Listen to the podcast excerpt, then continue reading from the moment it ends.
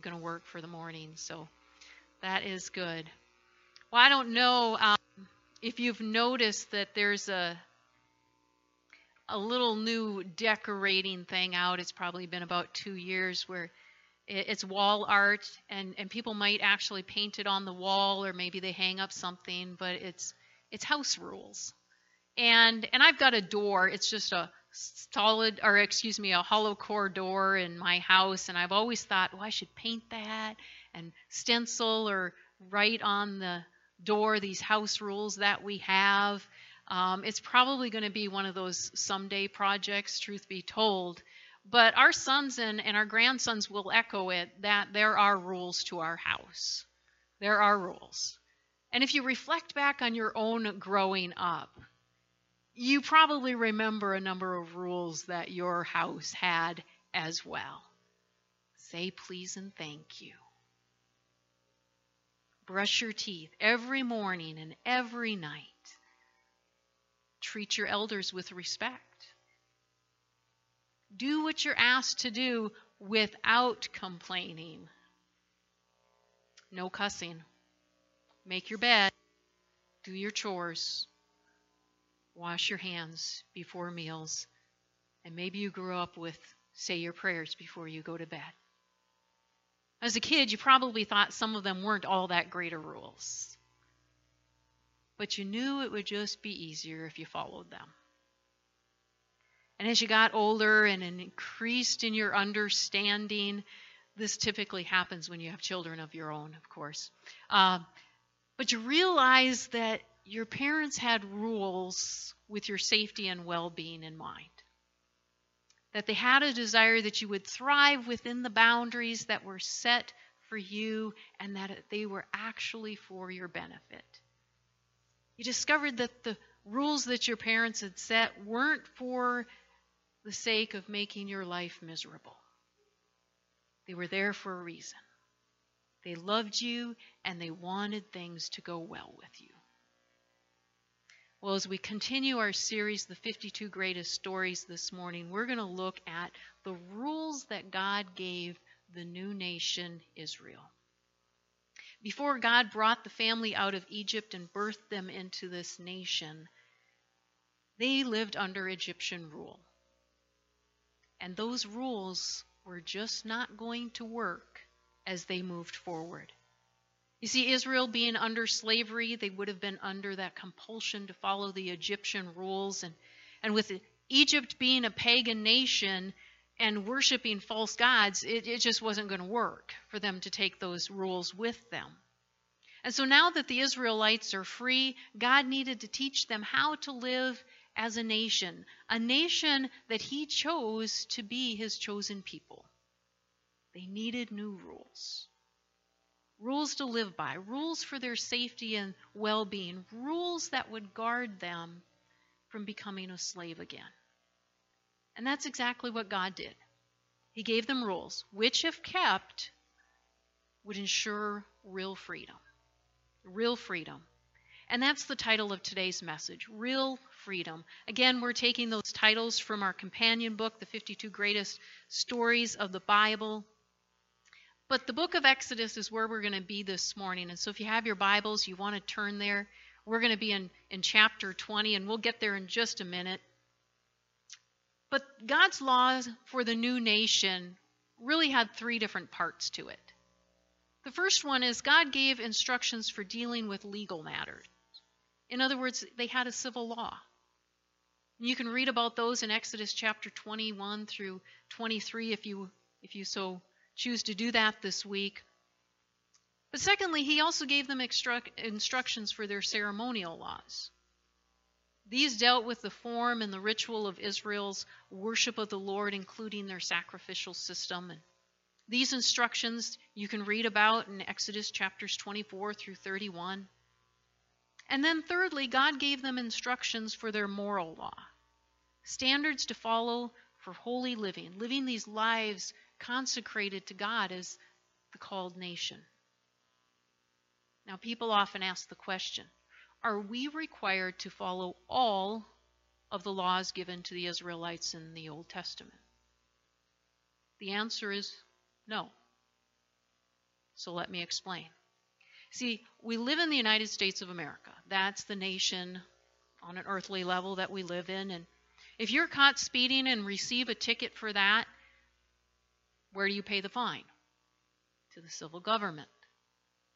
We fall under the civil laws of our nation, of our land, and we're not bound to the civil laws that were given in the Old Testament. We're not bond, bound to their cer- ceremonial laws either. Those laws included things that, um, like the prescribed blood sacrifices for atonement of sin.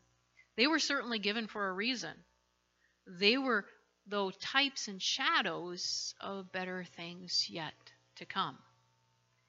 And so, in that, with Christ's atonement, of course, we know that his sacrificial death offers covering for sin, and so we don't have to atone for sin through those prescribed um, sacrifices, um, those blood sacrifices. Because as followers of Jesus, we don't have to, to follow those ceremonial ones, because his forgiveness was once for all. And it's been said that Jesus didn't come to compete with the law, though, he came to complete it. And since Christ has come, we as his followers aren't under those ceremonial laws, we are rather under grace. Now, of course, we can learn much, though, from studying the law in its completeness. Because there's a, a, a, that foreshadowing of the things that, that Christ would do and would fulfill. And so we can learn a great deal of how that all came about, but we're not bound to those laws. The moral law, however, is different. You see, the moral law that gave the Israelites, that God had given the Israelites, displayed his character. And so, as followers of Jesus, of course, we are still responsible to follow those holy standards for living because we, of course, also want to reflect God and his goodness and his morality. And so those are given to us in the Ten Commandments, the moral law. Instructions, if followed, will offer real freedom. So this morning we're going to spend our time together looking at these instructions, these rules. The Ten Commandments are divided into two sections. The first four have to do with our attitude and our relationship with God. The other six have to do with our attitude and our relationship with our fellow man. You see, because obeying the commandments, it is going to be an attitude of our heart, but it's also going to help us to have a relation, right relationship with God and with others. So we, before we read the text this morning, let's take a moment and pray. Heavenly Father, we thank you for your word, instructions for us for real freedom and Lord, you want us to uh, have these healthy boundaries, these safe boundaries for our benefit. And so, Lord, as we uh, are in your word this morning, we pray that you would not only help us to see who you are through your instructions, but also how we can apply this to our lives. We just want to praise you, Lord, with all that we are as we learn more about who you are. In Jesus' name, amen. Amen. Well, Exodus chapter 20, starting with verse 1 this morning, says, Then God gave the people all these instructions I am the Lord your God, who rescued you from the land of Egypt, the place of your slavery. What a great way to start.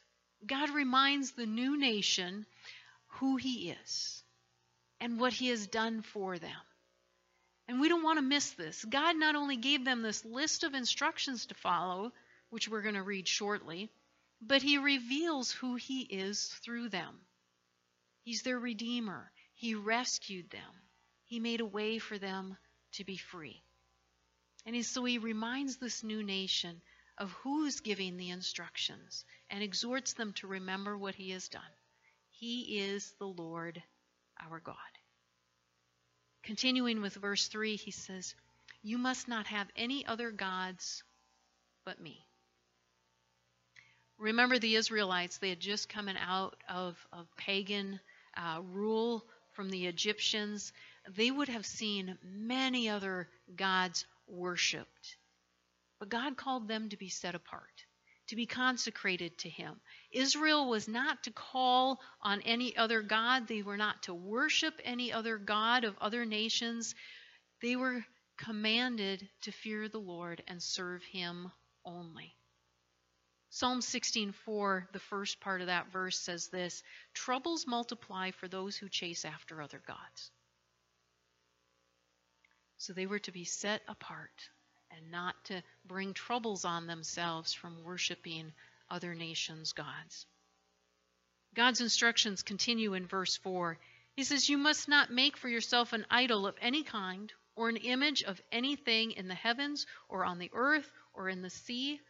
You must not bow down to them or worship them, for I, the Lord your God, am a jealous God who will not tolerate your affections for any other gods.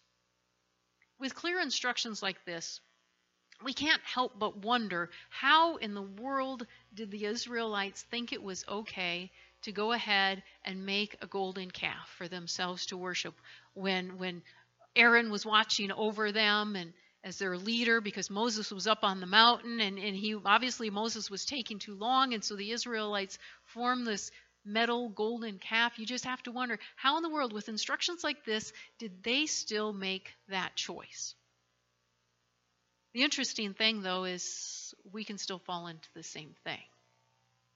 To have gods that vie for our affections as well.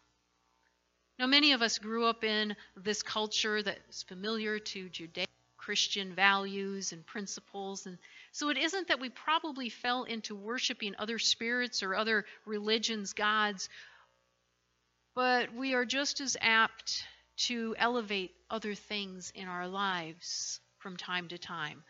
Things like money or power or talents or health, maybe our even ourselves. And so when we start relying on those things more than we're relying on God, that is basically setting up an idol in our lives. And we know that when we do that, we can run into difficulties. Things do not go well when we give our affections to other things, elevating them above God. Loving them and depending on them more than we depend on God. You see, God wants us to worship Him alone, to be dependent on Him for those things that only He can give us, to pray to Him and to have other gods. To do not make idols. Verse 5 continues with I lay the sins of the parents upon their children. The entire family is affected, even children in the third and fourth generations of those who reject me. See, what we exalt in our lives is going to have an effect on our family. It does not mean that if you've sinned and you put your trust in something over other than God, that all is lost, though. God is a God who redeems, and that, of course, includes our mistakes. But I can certainly say from experience that it does affect our family. They will likely struggle in that same area because they grew up with it. Easily believing that an addiction or a habit is a normal way of doing life, of dealing with stuff that's going on around us. And they too will have to seek God in order to be able to break free from it. We do know that God can redeem. But we want to do everything to honor Him because when we do that, we are also protecting our families. Of course, the opposite effects of sin is blessings. And verse 6 continue or reads with it says, But I lavish unfaithful love for a thousand generations on those who love me and obey my commands. See, as we set an example of obedience to God's commands, He will bring blessings upon our family that will have a generational impact. The third instruction is in verse 7. He says, You must not misuse the name of the Lord your God the Lord will not let you go unpunished if you misuse his name. This could include a curse, a false promise, speaking it insincerely or thoughtlessly. See, God's name is supposed to be revered, respected, honored. And so we don't want to misuse the name of the Lord our God. The last of the four instructions centered on our attitude pertaining to God is found in verse 8. It says, Remember to observe the Sabbath day by keeping it holy. You have six days each week for your ordinary work. But the seventh day is a Sabbath day of rest dedicated to the Lord your God. On that day, no one in your household may do any work. This includes you, your sons and daughters, your male and female servants, your livestock, and any foreigners living among you. For in six days the Lord made the heavens, the earth, the sea, and everything in them. But on the seventh day he rested. That is why the Lord blessed the Sabbath day and set it apart as holy. Now we know that Sunday is typically considered the Sabbath as modeled by the early church. But I don't think we're supposed to be legalistic about it. If I could only Sabbath on Sunday, I'd be in trouble. because you do know that's the only day that I work. Thank you for finding humor in that. But honestly, I used to believe that of ministers before I became a Christian and started attending church. I thought, they only work on one day.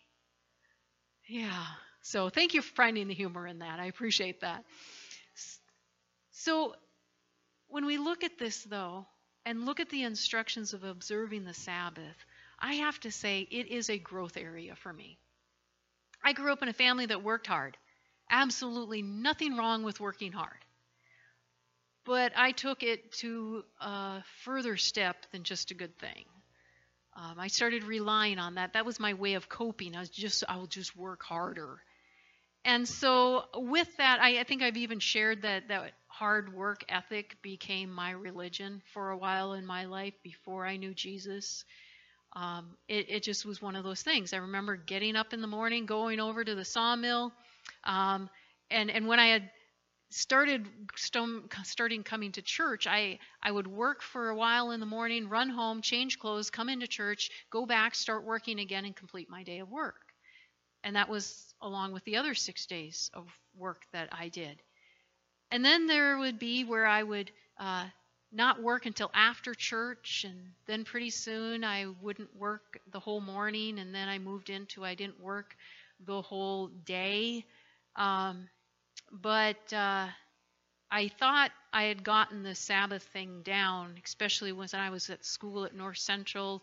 Uh, down in the cities, we just had this little 528 square foot studio apartment or something like that, and no chores outside to do. And I thought, I've got the Sabbath thing down.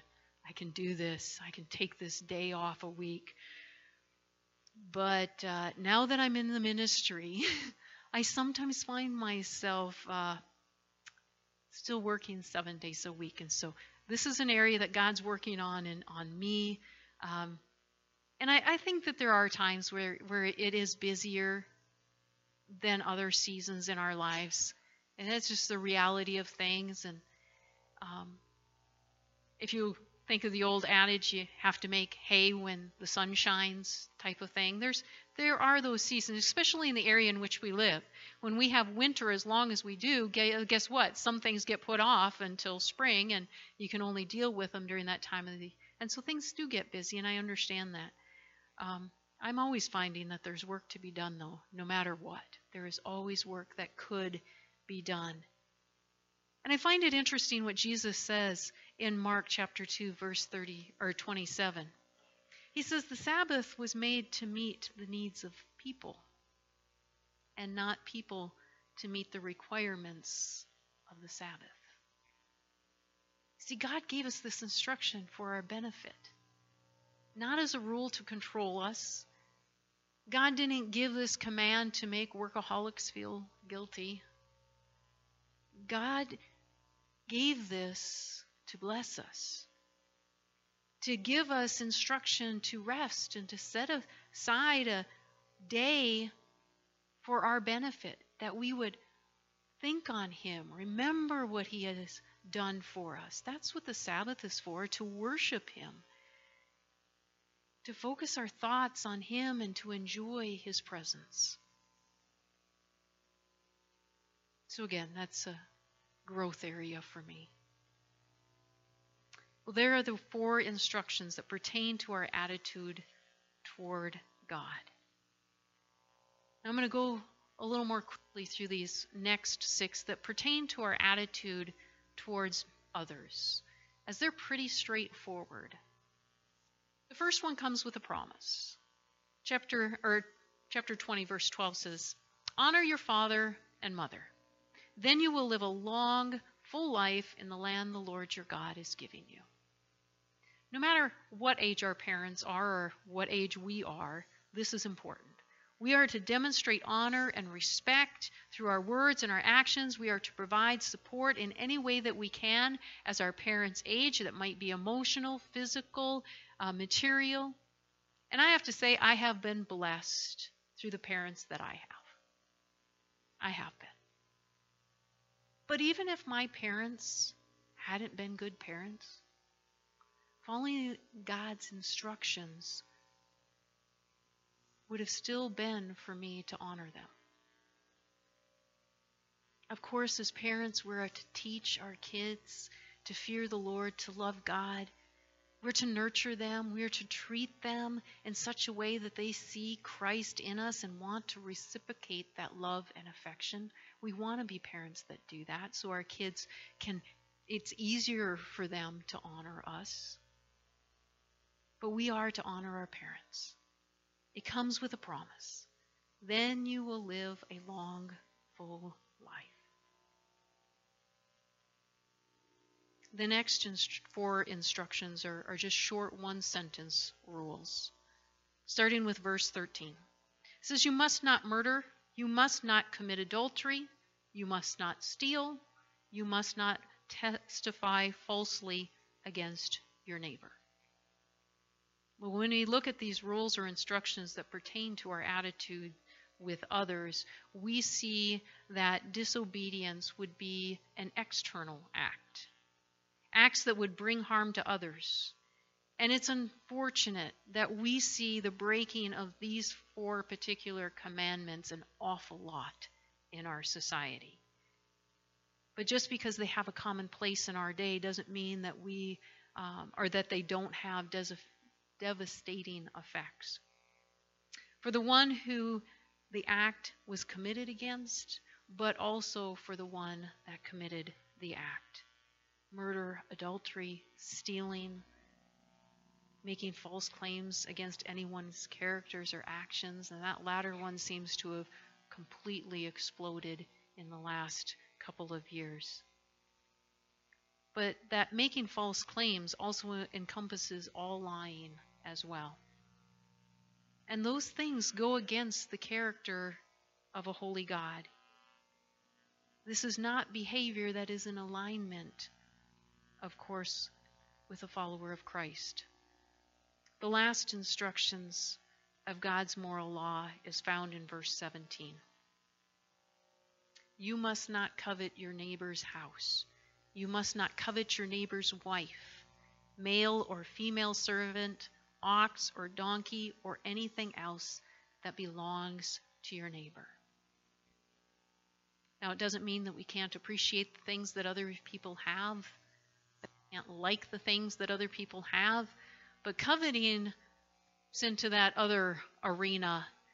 It's to have one's heart set on things that belong to another person to desire those things so much that you start to resent that the other person has them. Instead of celebrating with someone that they they have something, they've acquired something or been given something, envy and resentment creeps in. And so this sin goes beyond the external sin of word and deed to condemn the evil motives and desires within us that reveals the selfish envy within our hearts. And God commands us not to covet because he knows that coveting will jeopardize our relationship with others every time. Do not covet.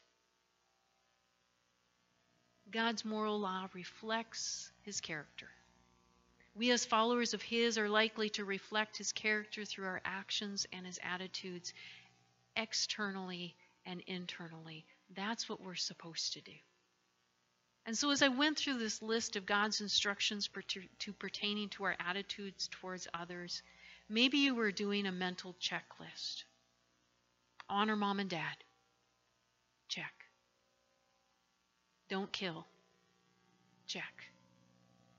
Don't commit adultery. Check. Don't steal. Don't lie. Don't covet. Check, check, check. Maybe even thought, well, I'm doing all right. But there's more actually to this than just the face value of these instructions. What do I mean by that? When questioned by the religious elite about which of all the commandments was the most important, Jesus replied with these words. I'm going to read from Mark chapter 12, verses 29 through 31. He replied, The most important commandment is this You must love the Lord your God with all your heart, with all your soul, all your mind, and all your strength. The second is equally important love your neighbor as yourself. No other commandment is greater than these. It's no surprise that Jesus followed the statement similarly recorded in Luke with the teaching on the Good Samaritan. Because someone had asked him the question, Who's my neighbor? You see, refraining from dishonoring your parents, murdering, stealing, committing adultery, lying, or coveting is just part of the actual fulfillment of what God is instructing us to do. It goes beyond the list of do nots and does. A good rule of thumb to follow is what Jesus said in Matthew chapter 7 verse 12. When he said, "Do to others whatever you would like them to do to you." This is the essence of all that is taught in the law and the prophets. You see, not only are we to consider all people our neighbor, we are to demonstrate love and care, respect, and concern for them as well. Where we're able to help, we are to help. Following the moral law that God lays out for us here in Exodus 20 and Jesus summarizes in the Gospels will help us to have real freedom in our relationship with God and others. But a right relationship with God is, of course, not earned by keeping the Ten Commandments. Let me read from what the author of our companion book has to say. He says, God does not give us the law as a condition for relationship. The law is a confirmation of a relationship. We don't obey in order to become His children. We obey because we are his children. You cannot obey your way to salvation because the only perfect because only perfect obedience would be enough. Obedience is our response to his grace. The ironic thing is once you begin living a life of obedience, you find your life actually works better. God set things to run in a certain way. Disobedience amounts to sawing against the grain of the universe. And as a former sawyer, I know it's a difficult thing. Sawing against the grain, going against what God had set up for us to follow, is unnecessarily difficult. A life of obedience begins to be the only sane way to live. It is, in fact, a life of true freedom as counterintuitive as it may seem, real freedom only comes as we submit to God's laws. The reality is, though, we need the Holy Spirit of God to help us to live out God's instructions. How many have ever tried to, to do all of God's commandments without God's help? It's hard. It's hard. It's impossible. We need the Holy Spirit of God, His regenerative power in our lives, so that we can please God by filling His instructions for us in moral living. We need to ask, as the, the writer in Psalm 119, verse 173 did. He says, Give me a helping hand for I have chosen to follow your commandments. It's a decision to decide to follow God, but we still need a helping hand. And the Holy Spirit, who dwells within us as followers of Jesus, is desiring to give us that helping hand. But we ask. We ask. We want to follow these instructions that were written on stone instructions for our safety and our well being, instructions that were given as we sang that song this morning. Um, it was a perfect fit for a good Heavenly Father. We are loved by Him. That's why we want to follow the commands that He gave us. I share these words from Chuck Swindoll. He says, Isn't it great that God gave His people written instructions to obey? We don't have to question what is it that God wants us to do? What are the rules He gives for us, for our benefit? He writes them down for us. He continues, This is the first time in all of history that God wrote down His Word. Because if you read further on in Exodus, you'll see, of course, and, and I think we all know the Ten Commandments written on the stones, okay? I think we all know that. Well, if you read further, you'll, you'll read about that. But then, until that time of Moses and the the word written hadn't existed. But now here it was. And to think you and I possess those written words. What an awesome and majestic thought. But how we take those that privilege for granted. So how do we guard against taking this privilege for granted, this privilege of having the word of God? If we go back to God's introduction to his commandments, the I am the Lord your God who rescued you from slavery, I think it's going to remind us. See, God rescued us from slavery to sin and to sin and death. And so when we remember what our great and merciful God did for us, rescuing us from that bondage, how could we not desire that with the help of the Holy Spirit to be obedient, to want to obey Him. What an awesome and holy God we serve. He revealed His written word, taking the time to inscribe it on a stone, words written literally by the hand of God. I'd like to suggest to you this morning that we invite the same awesome and holy God to write his instructions on our hearts and minds. That as we live them out, that we would reflect his character as we follow his instructions, again with the help of the Holy Spirit. We'll bring him the glory and the honor that he so richly deserves as the Lord our God. Will you bow your heads with me this morning? Maybe after going over the moral law this morning, you realize that there is an area that you're struggling with. I, I'm thinking I'm not the only one. That there is an area that you're maybe not fully obeying all of God's instructions. I just encourage you would you consider this morning coming for prayer after service? We know that there's power in prayer, that God goes ahead of us in prayer. That when we ask sincerely for God to help us to be obedient, you can be sure that that is being asked according to God's will. He wants His children to be obedient because He knows that it will be for our benefit. And those instructions are coming from our loving Heavenly Father. He will answer. And so I encourage you, if you're struggling with an area this morning, to come and have the prayer team pray with you. They would be privileged to pray with you. But maybe you're here this morning and you realize you've been trying to fulfill God's instructions under your own strength. That you realize you really don't know God yet. You don't have a relationship with Jesus.